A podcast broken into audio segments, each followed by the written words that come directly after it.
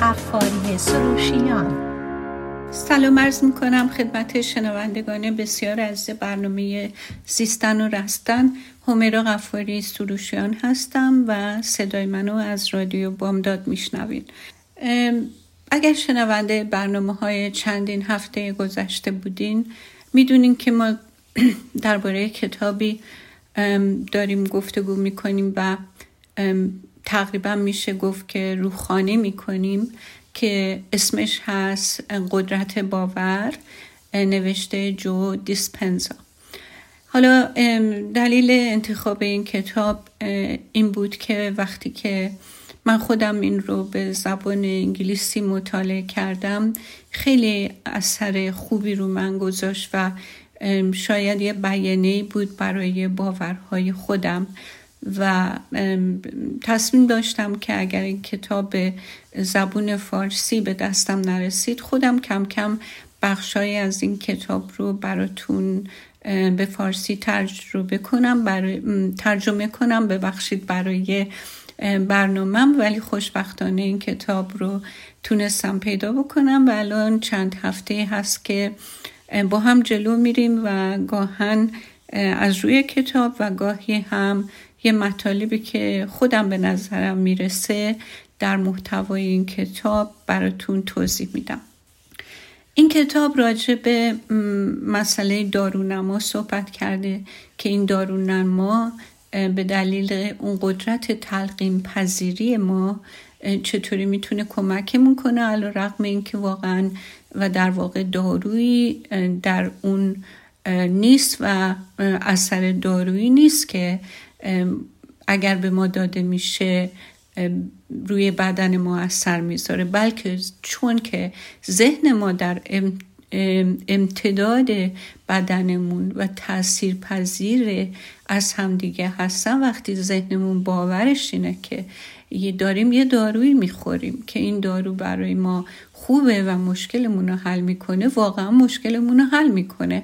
چون که این ذهن به بدن این القا رو کرده و بدن تمام مواد لازمی که در خود داروخانه بدن وجود داره ترشح می‌کنه و حقیقتا موجب میشه که اون دلیل ناراحتی ما چه درد باشه چه آرزوهای دیگه تسکین پیدا کنه.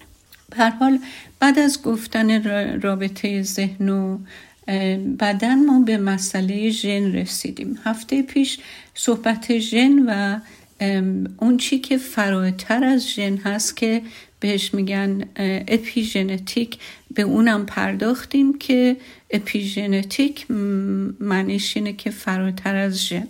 یعنی چیزهایی که حتی از ژن می‌تونه بیشتر روی سرنوشت جسمی روحی روانی و زندگی ما تاثیر بذاره. خب اونهایی که شنونده این برنامه بودن می‌دونن که این کتاب بر اساس تحقیقاتیه که در دانشگاه های مختلف و در مراکز آموزشی و تحقیقی راجع به مسائلی مثل مسائل ژنتیک مسائل روانی و مسائل بهداشتی و پزشکی هست. وقتی که صحبت ژن شد ما صحبتمون به اینجا رسید که توی اسپانیا تحقیقی انجام شده که نشون میده که این مسئله اپیژنتیک چقدر تاثیر داره و این کار رو موقع اینا انجام دادن این مطالعه رو که چهل تا دوقلوی همسان رو در سنهای بین سه تا هفتاد و سه سال بررسی کردن. بعد متوجه شدن اون دوقلوهای جوانتری که سبک زندگی مشابهی با هم داشتن و سالهای بیشتری رو با هم سپری کرده بودن الگوهای اپیژنتیک مشابهی داشتن. در حالی که اون دوقلوهای مسنتر به ویژه اونایی که سبک زندگی متفاوتی داشتن و سالهای کمتری هم کنار هم زندگی کرده بودن الگوهای ژنتیکیشون با هم متفاوت بود. با اینکه اینها همه دو قلوهای یک تخمی بودن یعنی کاملا از همه جهت شبیه هم بودن. خب دو قلوهایی که با دی یکسانی به دنیا آمدن ولی اگر که سبک زندگیشون با هم فرق داشته باشه به ویژه با گذشت زمان می‌بینیم که ژنهای بسیار متفاوتی رو عرضه می‌کنن میشه گفت دو قلوهای مسنتر مثل کپی های یکسانی از یک کامپیوتر واحد هستند. نرم افزارهای ابتدایی این دو کامپیوتر کاملا یکسان بوده اما به مرور زمان هر کدوم از آنها برنامه های نرم افزاری متفاوتی رو دانلود کردن بستگی به چی داره؟ بستگی به خیلی مسائل داره که الان یا به زودی این کتاب در واقع دربارهش صحبت می‌کنه و قضیه رو روشن می‌کنه در اینجا کامپیوتر یعنی اون دی یه جور میمونه.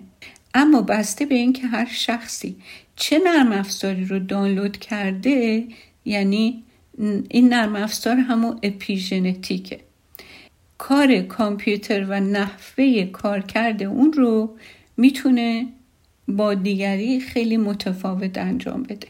پس وقتی ما با افکارمون فکر می‌کنیم احساساتی رو تجربه می‌کنیم بدنمون رو در قالب فرمول پیچیده از تغییرات و دگرگونی های زیستی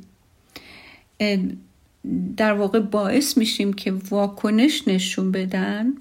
در هر تجربه دکمه تغییرات ژنتیکی واقعی رو در درون سلولمون فشار میدیم. یعنی به چه صورت؟ اگر که ما اول که گفتیم کامپیوتر ما رو دی ای ما رو یک کامپیوتر فرض کنیم بعد اون چیزی که ما به این کامپیوتر برنامه ریزی که میدیم اونو اسمشو می‌ذاریم چی؟ اپیژنتیک. حالا بر حسب اینکه ما چه برنامه ای به این کامپیوتر بدیم اگر دو قلو همسانم باشیم و یک نوع ژن داشته باشیم بستگی داره به اینکه چه نرم افزاری رو در واقع دانلود می‌کنیم توی این کامپیوترمون. این میره و روی ژن ما که همون کامپیوتر اثر می‌ذاره و ما با تجربه های متفاوت از همین روبرو میشیم. بین هر کدوم از این کامپیوترها که هر دو در واقع دینشون یکسان بوده. اون چیزی که توی دو قلوهای یک تخمی وجود داره. سرعت بروز این تغییرها می‌تونه واقعا خیره کننده باشه. ببینین یک گروهی متشکل از سی و یک مرد که به سرطان پروستات کم خطر مبتلا بودن ظرف تنها سه ماه با رعایت یک رژیم غذایی جامع و سبک تونستن بیان 48 ژن بیان این 48 ژن رو افزایش بدن و بیان 453 ژن رو کاهش بدن. حالا اون 48 ژن مربوط به ژنهایی بوده که تومورها رو سرکوب می‌کرده و بقیه مربوط به اون, اون ژنهایی بوده که در واقع تومور رو ایجاد می‌کرده. اینها حتی تونستن با دستکاری تو محیط رعایت رژیم غذایی و یک سبک خاص و سالم زندگی بیان این ژنها رو تغییر بدن. و این تحقیق توسط دکتر دین اورنیش در دانشگاه کالیفرنیای شهر سان فرانسیسکو طراحی شده بود. این مردا تو طی دوره تحقیق وزن چربی شکمی فشار خون پروفایل لیپیدشون رو کارش کاهش دارن. لیپید چیه؟ آزمایش خونیه که تریگلیسیرید و انواع کلسترول ها رو در واقع می‌تونن باهاش اندازه می‌گیرن خب این محقق میگه اینجا کاهش عوامل خطر و یا جلوگیری از وقوع اتفاقات ناخوشایند چندان مطرح نیست. این تغییرات آنقدر به سرعت اتفاق میفته که برای دیدن فواید و مزایای اون ما لازم نیست سالها صبر کنیم. از این هم جالب تر اینه که تعداد تغییرات اپی، اپیژنتیکی بوده که طی یک دوره شش ماهه در تحقیق در کشور سوئد انجام شده. 23 تا مرد سالم با اندکی اضافه وزن میان تو این تحقیق شرکت می‌کنن که ابتدا سبک زندگی خیلی کم تحرکی داشتن. اما, اما تو این تحقیق دو بار در هفته دوچرخه سواری می‌کردن و بعد کلاس های حوازی می‌رفتن. محققین دانشگاه لوند توی سوئد پی بردن که این مردم به صورت اپیژنتیکی هفت هزار ژن خود رو تغییر دادن. یعنی حدود سی درصد کل ژنهای موجود در انسان. این خیلی مسئله مهمیه. یعنی با مسائل محیطی و تغییر سبک زندگی ما قادریم روی ژنهایمون که فکر می‌کردیم هیچ گریزی ازش نداریم و اگر این ژنها مسئله ساز خواهند شد برای ما کنترلی وجود نداره و اگر مثلا من ژن سرطان دارم حتما سرطان رو خواهم گرفت یا احتمالش از 80 درصد به بالا خواهد بود. ولی الان می‌بینیم که حتی ژن رو هم می‌تونیم با انتخاب های درستمون کنترل و تعدیل کنیم. بعد در واقع این تغییرات ابیژنتیک می‌تونه به فرزندان نوه های ما هم منتقل بشه. و اولین پژوهشی که این مسئله رو نشون داد تحقیقی بود که دکتر مایکل اسکینر مدیر مرکز زیست‌شناسی تولید مثلی دانشگاه واشنگتن انجام داد. اسکینر تو سال 2005 توی یکی از پژوهش‌هاش موشای باردار رو در معرض مواد آفت کش قرار داد. دو مورد از ژن‌های بچه های نری که از این موشا به دنیا آمدن دچار تغییرات اپیژنتیکی شده بود تولید اسپرمشون کاهش یافته بود و نرخ باروریشون افزایش پیدا کرده بود. ناباوری، ناباروریشون مذارت می‌خوام. یعنی باروری براشون نرخش پایین اومده بود. این تغییرات در حدود 90 درصد نرهای چهار نسل بعد رو هم موجب شده بود. با اینکه هیچ یک از این موشا که بعدا به دنیا آمده بودن در مرض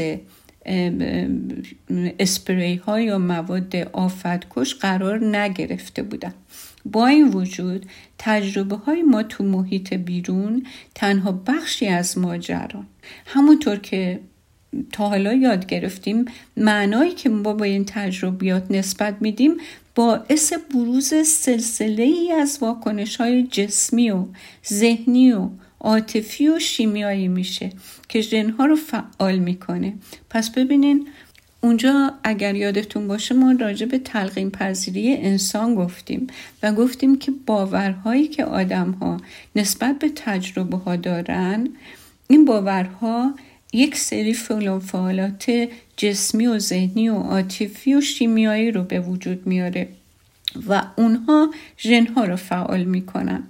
این درک و تفسیر ما از داده هایی که از طریق حواس حواستمون به عنوان اطلاعات واقعی دریافت می‌کنیم. فارغ از اینکه این اطلاعات حقیقت داشته باشن یا نداشته باشن به همراه معنایی که به اونها نسبت میدیم تغییرات زیستی قابل توجهی رو در سطح ژنتیک ما به وجود میارن. ببینین همه چی ما در واقع به هم مربوط میشه. اون چی که از ذهنمون میگذره بدنمون داروخانه که طبیعت در بدن ما تعبیه کرده ژنی که ما از نسلهای دیگر، دیگری گرفتیم محیطی که درش زندگی می‌کنیم. برداشتمون از اون چیزی که در محیط تجربه می کنیم از روابطمون از محیط زندگیمون. همه و همه در واقع یک دست در دست هم میدن و یک با وجود اینکه الان دیگه ما همه اینها رو به تک تک می‌شناسیم ولی در واقع اینها هر کدوم مثل یک سازی هستن که اگر که درست نواخته بشن یک ارکستری به وجود میارن که ازش صوت بسیار زیبا و غیر قابل تصوری بیرون میاد. در در واقع منظورم از این اون زندگی که در سلامته. پس جنهای ما روابط و برهم کنش های پیچیده با آگاهی همون دارن. میشه گفت معنا پیوسته بر ساختارهای عصبی اثر می‌ذاره. ساختارهای عصبی در سطح میکروسکوپی بر کیستی ما اثر می‌ذاره. اینکه من کیم و اونم به نوبه خود بر کیستی ما اینکه کی هستیم در سطح ماکروسکوپی یعنی در سطح بالاتری اثر می‌ذاره. مطالعه اپیژنتیک سوال دیگری رو پیش می‌کشه. اگر در محیط بیرونی هیچ چیزی تغییر نکنه چی میشه؟ حالا این فرض محال محال نیست. حالا از این زاویه داره نگاه می‌کنه. هیچ اتفاقی از توی محیط بیرون نیفته. اون موقع چه خواهد شد؟ چه خواهد شد اگر هر روز همان کارهای همیشگی رو با همان افراد همیشگی دقیقا در همون زمان همیشگی انجام بدیم؟ این کارها به همون تجربیات همیشگی می انجامه که اونها نیز همان عواطف همیشگی رو تولید می‌کنه و این عواطف نیز به همان شیوه همیشگی به همان ژنهای همیشگی ما سیگنال میدن.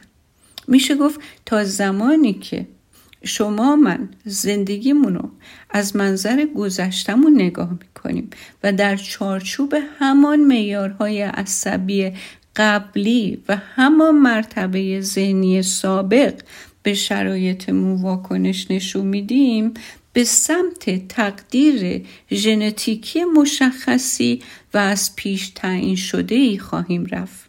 علاوه بر این باورهایی که ما در مورد خودمون و زندگیمون داریم و انتخاب هایی که در نتیجه این باورها در ما شکل می‌گیرن. همان پیام های همیشگی را به همون ژنهای همیشگی ارسال می‌کنن. خب سلول یه زمانی می‌تونه هزاران تغییر رو در یک ژن پدید بیاره و پروتئین های جدیدی رو بیان کنه و بدن من و شما رو تغییر بده که به شیوه جدید و با اطلاعات جدیدی روشن بشه. شاید نتونیم تمام معلفه های دنیای بیرون رو تغییر بدیم اما به طور قطع می‌تونیم بسیاری از جنبه های دنیای درونی خودمون رو ما مدیریت کنیم. باورها، ادراکات، نحوه تعاملمون با محیط بیرون همه اینا می‌تونن بر محیط درونی ما اثر بذارن. محیط درونی ما هم همچنان روی سلول هامون و محیط بیرونی محسوب میشن. یعنی یعنی که ما ولی و نه بیولوژی از پیش برنامه ریزی شدهمون. بیاد کلید تقدیر ژنمون رو به دست بگیره. اگر ما خودمون به صورت عامل باورها و ادراکها و نحو تعاملمون رو با محیط بیرون به دست خودمون مدیریت بکنیم دیگه این بیولوژی از پیش برنامه ریزی شده ما نیست که تقدیر ما رو به دست می‌گیره بلکه ما خودمون روی این اثر می‌ذاریم. نکته مهم اینه که کلید مناسب رو پیدا کنیم و قفل بلقوگی ها و امکان ها رو باز کنیم. یک, یک ذخیره سرشار و بدون حد و مرزی در کنه وجود هر انسانی هست. اون قدرت ها رو اگر ما بتونیم بهش دست پیدا کنیم و ازش استفاده کنیم مجبور و محکوم این, این سرنوشته که یک ژنی به من اومده و حالا یک روزی من باید بهای این ژن رو بپردازم دیگه مورد سوال نخواهد بود. ما چرا خودمون در تعیین ژن هامون و نسل های آیندهمون نقش فعال نداشته باشیم. یه منافع منابع بالقوه هست که نامحدوده و سیستمی داره که قابل دگرگونیه و قابل تغییر شکل دادنه. خب اینجا برمیگردیم و یه کمی فاصله می‌گیریم از مسئله ژن و ببینیم که چی راجع به استرس می‌تونیم یاد بگیریم. اگر که اجازه بدین من میرم و برمیگردم دوباره به برنامه برمیگردیم و راجع به این مطلب هم یه گفتگوی داریم.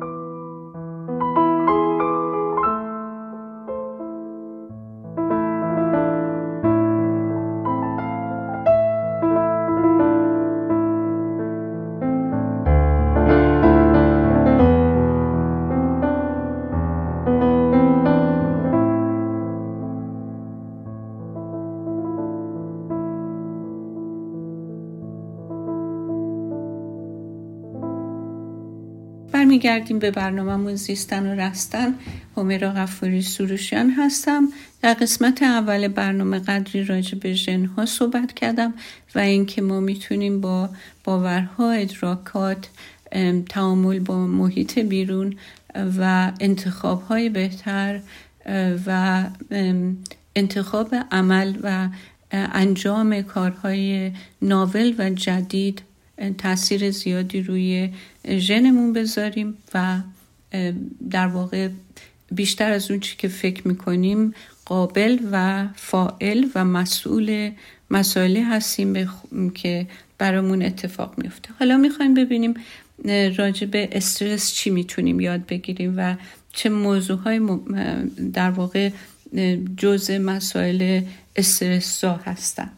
استرس یکی از اصلی ترین عوامل تغییرات ژنتیکیه اپیژنتیکیه.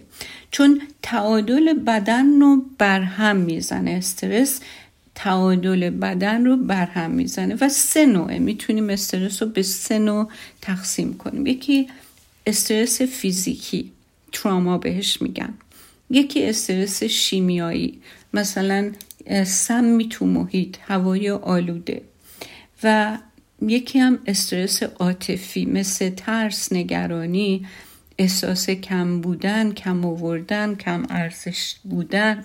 هر یک از این ستان و استرس می‌تونه بیشتر از 1400 واکنش شیمیایی رو در بدن ما آغاز کنه و بیشتر از سی نوع هورمون و انتقال دهنده عصبی رو تولید کنه.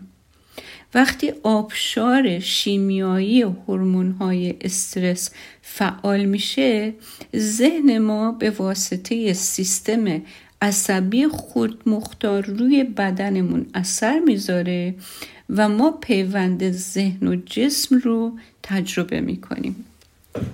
جالب اینه که احساس استرس در ابتدا به منظور سازگاری ارگانیسم ها به وجود اومده. همه ارگانیسم های موجود در طبیعت از جمله انسان طوری برنامه ریزی شدن که با فعال کردن واکنش استرس کوتاه مدت منابع مورد نیاز رو برای موقعیت های استراری به دست بیارن. پس این چیزی بوده که این طبیعت لازم دیده و به جا دیده. که اگر یک مسئله در این طبیعت اتفاق افتاد ما اون مواد و هورمون های لازم رو برای اینکه بتونیم از در واقع فائق بیایم به هر چیزی که باعث استرس شده در اختیار داشته باشیم. همون داروخانه که گفتم بدن ما داره. اگر ما متوجه تهدیدی در محیط بیرونمون بشیم خب اتفاقی که میفته بدن ما آماده است که واکنش نشون بده. حالا این واکنش یا مقابله کردن ستیز کردن با اون موضوع مورد تهدید یا گوریزه یا اینکه از این مسئله فرار کنیم. این ستیز و گوریز در سیستم عصبی سمپاتیک ما فعال میشه. یعنی سیستمی که خود مختاره و خود به خود عمل می‌کنه. ضربان قلبمون بالا میره فشار خونمون بالا میره عضلات بدنمون صفر میشه و هورمون های مثل آدرنالین و کورتیزول تو بدنمون آزاد میشن که ما بتونیم فرار کنیم یا اینکه با دشمن مقابله کنیم. شما فکر کنید اگه یه دست گرگ گرسنه وحشی یا یه گروه آدم های خشن مثل داعش شما رو دنبال کنن شما بتونین از دستشون فرار کنین و خودتون رو به یه جای امنی برسونین این احتیاج داره که یک نیروی خاصی به بدنتون داده بشه ناگهانی که همین سیستم سمپاتیک ماست. پاراسمپاتیک ماست که ما اصلا ازش اطلاعی نداریم تا اینکه ما بتونیم از این موقعیت خودمون رو نجات بدیم. بعد دوباره وقتی که به یه جای امنی رسیدیم دوباره حالت بدنمون به تعادل برگرده و حالت عادیمون رو پیدا کنیم. بدنمون طوری طراحی شده که در حالت بقا به این شیوه عمل می‌کنه. توازن بدن برای مدت کوتاهی و تا زمان رفع خطر به هم می‌خوره. بعدش کم کم وقتی اون خطر رفت شد به حالت عادی برمیگرده حالا عین همین اتفاق تو دنیای مدرن هم میفته ما الان مثلا بین یه مش برگ وحشی گرسنه گیر نمی کنیم یا اینکه حالا داعش رو نمی‌دونم ولی خیلی همون که یه همچین موزلی نداریم. البته معمولا در محیطی که اندکی متفاوته مثلا توی حین رانندگی تو بزرگراه یه دفعه یه کسی مسیرش رو عوض می‌کنه جلو ما پیداش میشه. برای چند لحظه میترسیم. ولی همین که متوجه میشیم که اوضاع جوره و تونستیم کنترل کنیم فوری این خطر تصادف رفت میشه. بدنمون به حالت عادی برمیگرده. مگر اینکه اتفاقهای استرسای بیشماری هر روز و همیشه بر ما اتفاق بیفته. اگر شما مانند بیشتر مردم باشین بیشتر وقتا رشته از اتفاقات بد و ناراحت کننده باعث میشه که ما از موقعیت تعادل بیرون بیایم و در واقع همیشه در حال واکنش ستیز و گریز گرفتار شیم. ممکنه انحراف خطرناک مثلا اون ماشینی که تو بزرگا بوده تنها اتفاق خطرناک اون روزمون باشه. و ما بعضی هامون ترافیک سنگین فشار آماده شدن برای مثلا بودن توی کنفرانس جربست با همسرمون رسیدن موعد پرداخت اقصادمون خراب شدن هارد دیسک کامپیوترمون دیدن یه تار موی سفید یا یه دونه چروک تو آینه همه اینا باعث بشن که هورمونای استرس همینطوری به صورت به طور دائم در بدن ما گردش کنن.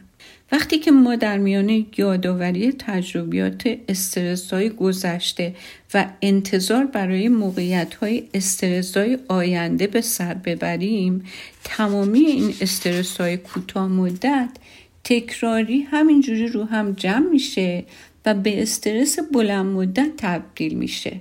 یعنی این دیگه فکر می‌کنم که یه سرنوشتیه که ما آدما تو قرن 21 بهش دوچاریم در حالت ستیز و گریز انرژی حیاتی ما در اختیار بدن قرار می‌گیره تا بتونه فرار کنه یا بجنگه. اما اگر ما دائم احساس تهدید کنیم و اون موقعیت تعادل برامون برقرار نشه انرژی حیاتی درون سیستممون از دست میره و اگر انرژی به این صورت به مسیر دیگری هدایت بشه تو محیط درونیمون انرژی کافی برای ترمیم و بازسازی سلول هامون یا پروژه های بلند مدت ساخت و سوز سلولیمون و شفای بدنمون دیگه پیدا نمیشه.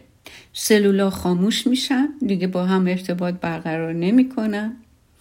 حالا چی؟ اکنون زمان تغییر روتین ها هم نیست. چه برسه به ارتقا و بهبود؟ یعنی حتی ما اون چیزی هم که داریم نمی‌تونیم نگرش داریم. وای به حال اینکه بخوایم یه درجه بهتر بشیم و بهبود پیدا کنیم و ارتقا پیدا کنیم. الان ما در حالتی هستیم که بدنمون کاملا در خطر خودش رو احساس می‌کنه و فکر می‌کنه باید دفاع کنه. هر سلول خودش به فکر خودشه و در نتیجه اجتماع هماهنگی بین سلول ها از بین میره و سیستم های ایمنی تضیف میشه. وقتی سیستم ایمنی تضیف بشه در واقع ما مثل یک مملکت بدون سرباز میشیم. و ژن های موجود تو سلول های این سیستم ها هم در اثر فقدان سیگنل های اطلاعاتی خارج سلولی همه به خطر میفتن مثل این میمونه که ما تو کشوری زندگی کنیم که 98 درصد منابع اون صرف دفاع میشه و هیچ بوده بودجه هم پیدا نداریم که به مدارس و کتابخونه و ساخت و ترمیم جاده ها و سیستم ارتباطی و تولید غذا و غیره اختصاص بدیم. خب چاله های سطح جادا پر نمیشه مدارس دچار کم بوده بودجه میشه دانش آموزا کمتر یاد می‌گیرن برنامه های تامین اجتماعی برای کمک به سالمندا در نظر گرفته نمیشه غذاها بر شکم این همه مردم پیدا نمیشه.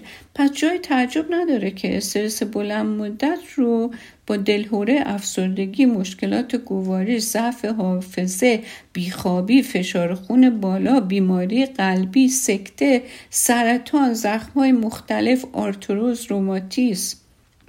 دیگه چی, چی بگم؟ سرماخوردگی آنفلانزا پیریت زودرس آلرژی درد خستگی مزمن, مزمن. ناتوانی جسمی آس مشکلهای هورمونی زایه های پوستی ریزش مو اسپاسمای ازولانی دیابت و بسیاری از بیماری های دیگه بهش گرفتار باشیم. هیچ ارگانیزمی در بدن در طبیعت وجود نداره که تحمل این همه استرس رو برای این همه مدت یا طول زندگی آدم داشته باشه. پس ببینین اینکه ما استرس می‌گیریم توی موقعیتی به جای خود و لازمه. ولی وقتی خطر رفت میشه ما به حالت عادی باید برگردیم.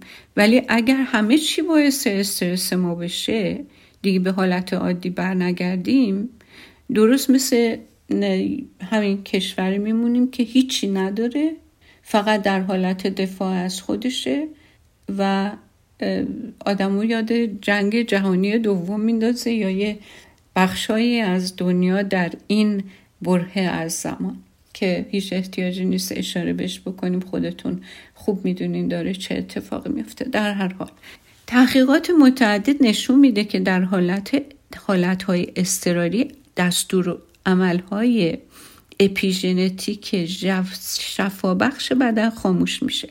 برای مثال محققین مرکز پزشکی دانشگاه دولتی اوهایو کشف کردند. استرس به بیش از 170 ژن اثر می‌ذاره و از این بین 100 ژن را به طور کامل خاموش می‌کنه. از جمله ژن هایی که به طور مستقیم در تولید پروتئین های مورد نیاز برای بهبود زخم نقش دارن پس وقتی استرس ما خیلی زیاده یک سری از موادی که پروتئینی و تولید میشن برای اینکه بدن ما رو ترمیم کنن اونها تولید نمی‌کنن و فعال نیستن. محققا میگن زخم های بیمارانی که دچار استرس هستن چهل درصد دیرتر بهبود پیدا می‌کنه و استرس باعث میشه تعادل ژنومی انسان به سمت ژنهایی بره که پروتئین های مربوط به توقف چرخه سلولی مرگ و التهاب رو رمز می‌کنن. در یکی دیگر از پژوهش ها ژنهای صد شهروند اهل دیترویت مورد بررسی قرار گرفت و در این بین بر روی 23 شخص تمرکز شد. که به اختلال استرس پس از سانه مبتلا بودند. تغییرات اپیژنتیکی این افراد 6 تا 7 برابر بیشتر از بقیه بود و بیشتر این تغییرات باعث تضعیف سیستم ایمنی بود. حالا اون 23 نفر که روشون تمرکز شده بود اونها کسایی بودن که دچار سوانهی شده بودن اتفاقات ناگوار و غیرقابل پیش بینی شده بودن که در واقع درشون مزمن شده بوده و چون به این حالت بودن سیستم ایمنیشون عوض شده بوده و تضعیف شده بوده. محققای انستیتوی ایز UCLA دانشگاه UCLA هم کشف کردند که HIV در بیماران مبتلا به استرس سریعتر گسترش میابه علاوه بر این مشخص شد که هرچه سطح استرس بیمار بالاتر باشه کمتر به داروهای ضد استرس پاسخ میده. این داروها در بیمارانی که به نسبت آروم بودن چهار برابر بهتر از بیمارانی عمل می‌کرد که فشار خون رطوبت پوست و ضربان قلب حالت استراحتشون نشون می‌داد که دچار استرس هستن.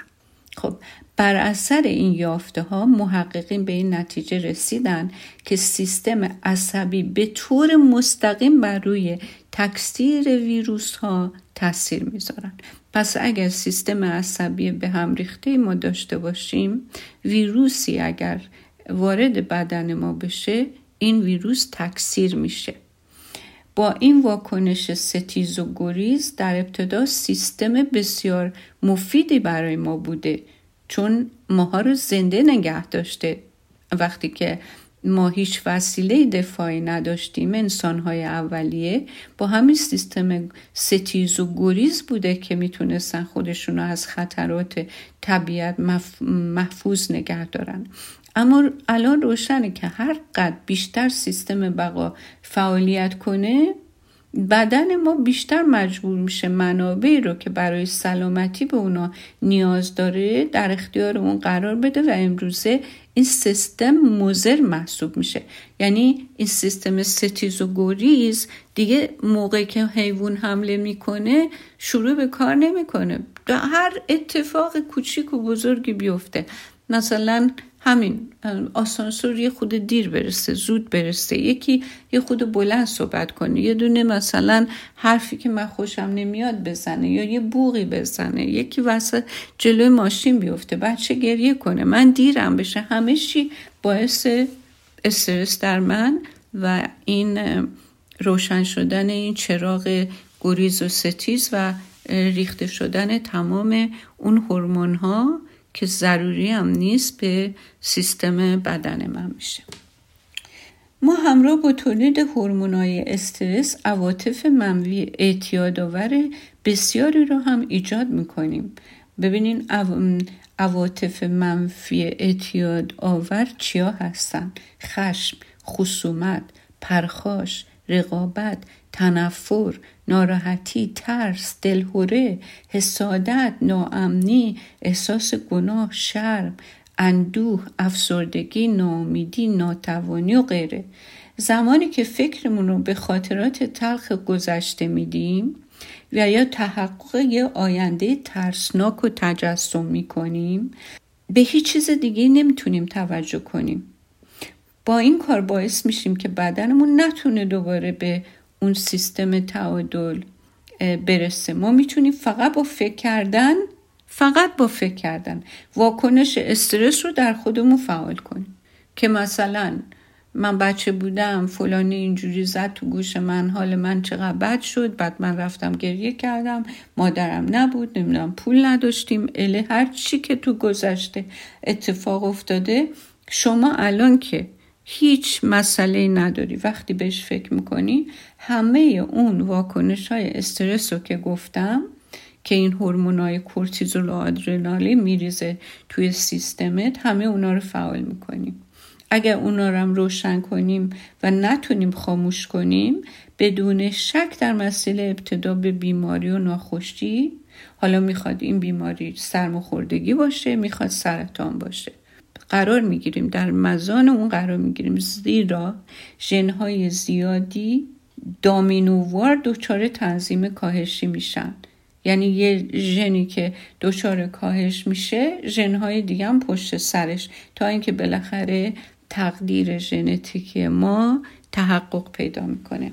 برای مثال اگر منتظر وقوع داستان مشخصی در آینده باشیم و حتی برای یک لحظه هم بتونیم روی اون تمرکز کنیم و تمام چیزهای دیگر رو نادیده بگیریم اون وقت بدنمون از نظر فیزیولوژیک دچار تغییر میشه و خودمون رو برای این رویداد آماده می‌کنیم. یعنی خود بدن آماده میشه.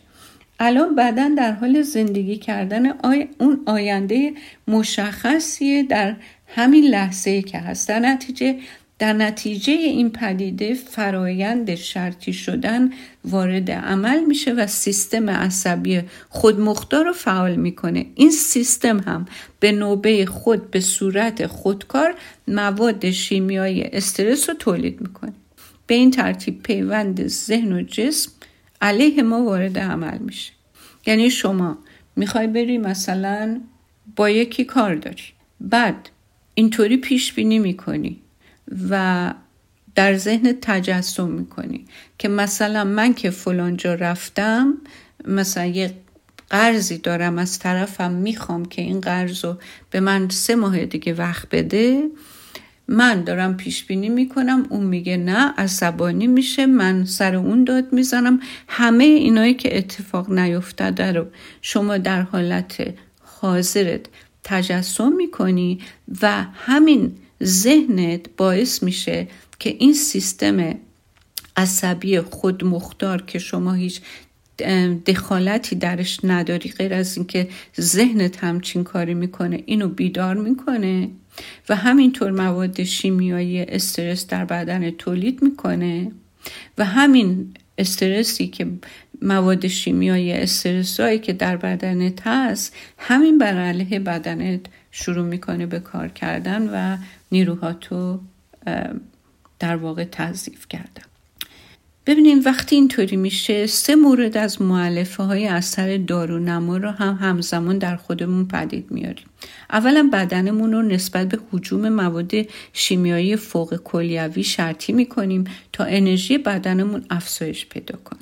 چون داریم میریم بجنگیم دیگه.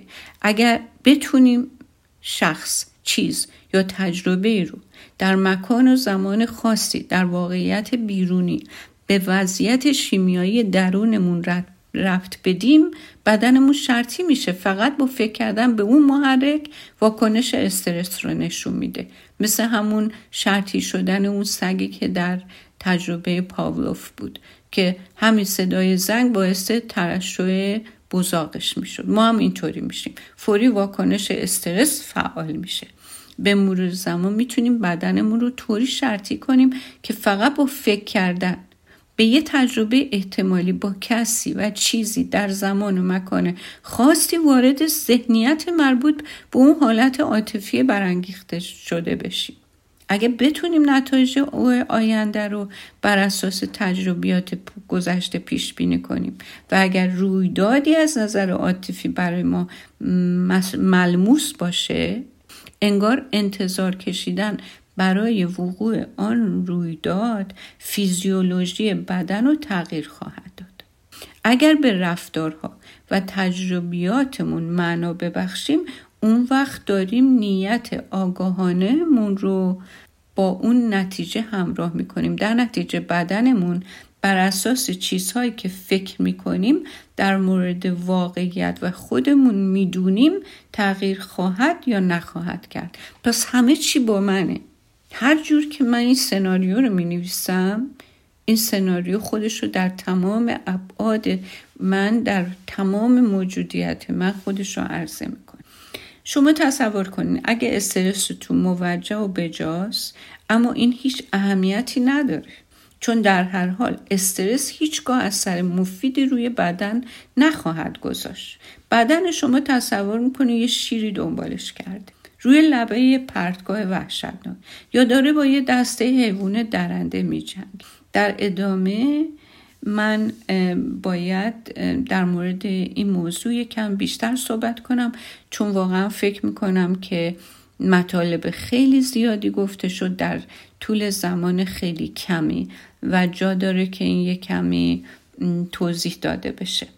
در حال وقتمون تموم شده متاسفانه و باید منتظر باشیم ببینیم که چه توضیحاتی و چه راه و کارهایی در واقع می‌تونیم به کار بگیریم که بتونیم کنترل خودمون رو از جسم و جان و ذهن و روح و موقعیت زندگی تا اونجایی که برای یک انسانی مقدور باشه یاد بگیریم که به دست خودمون بگیریم. امیدوارم که هفته خیلی خوبی در پیش داشته باشین. تا هفته آینده به خدا میسپارمتون.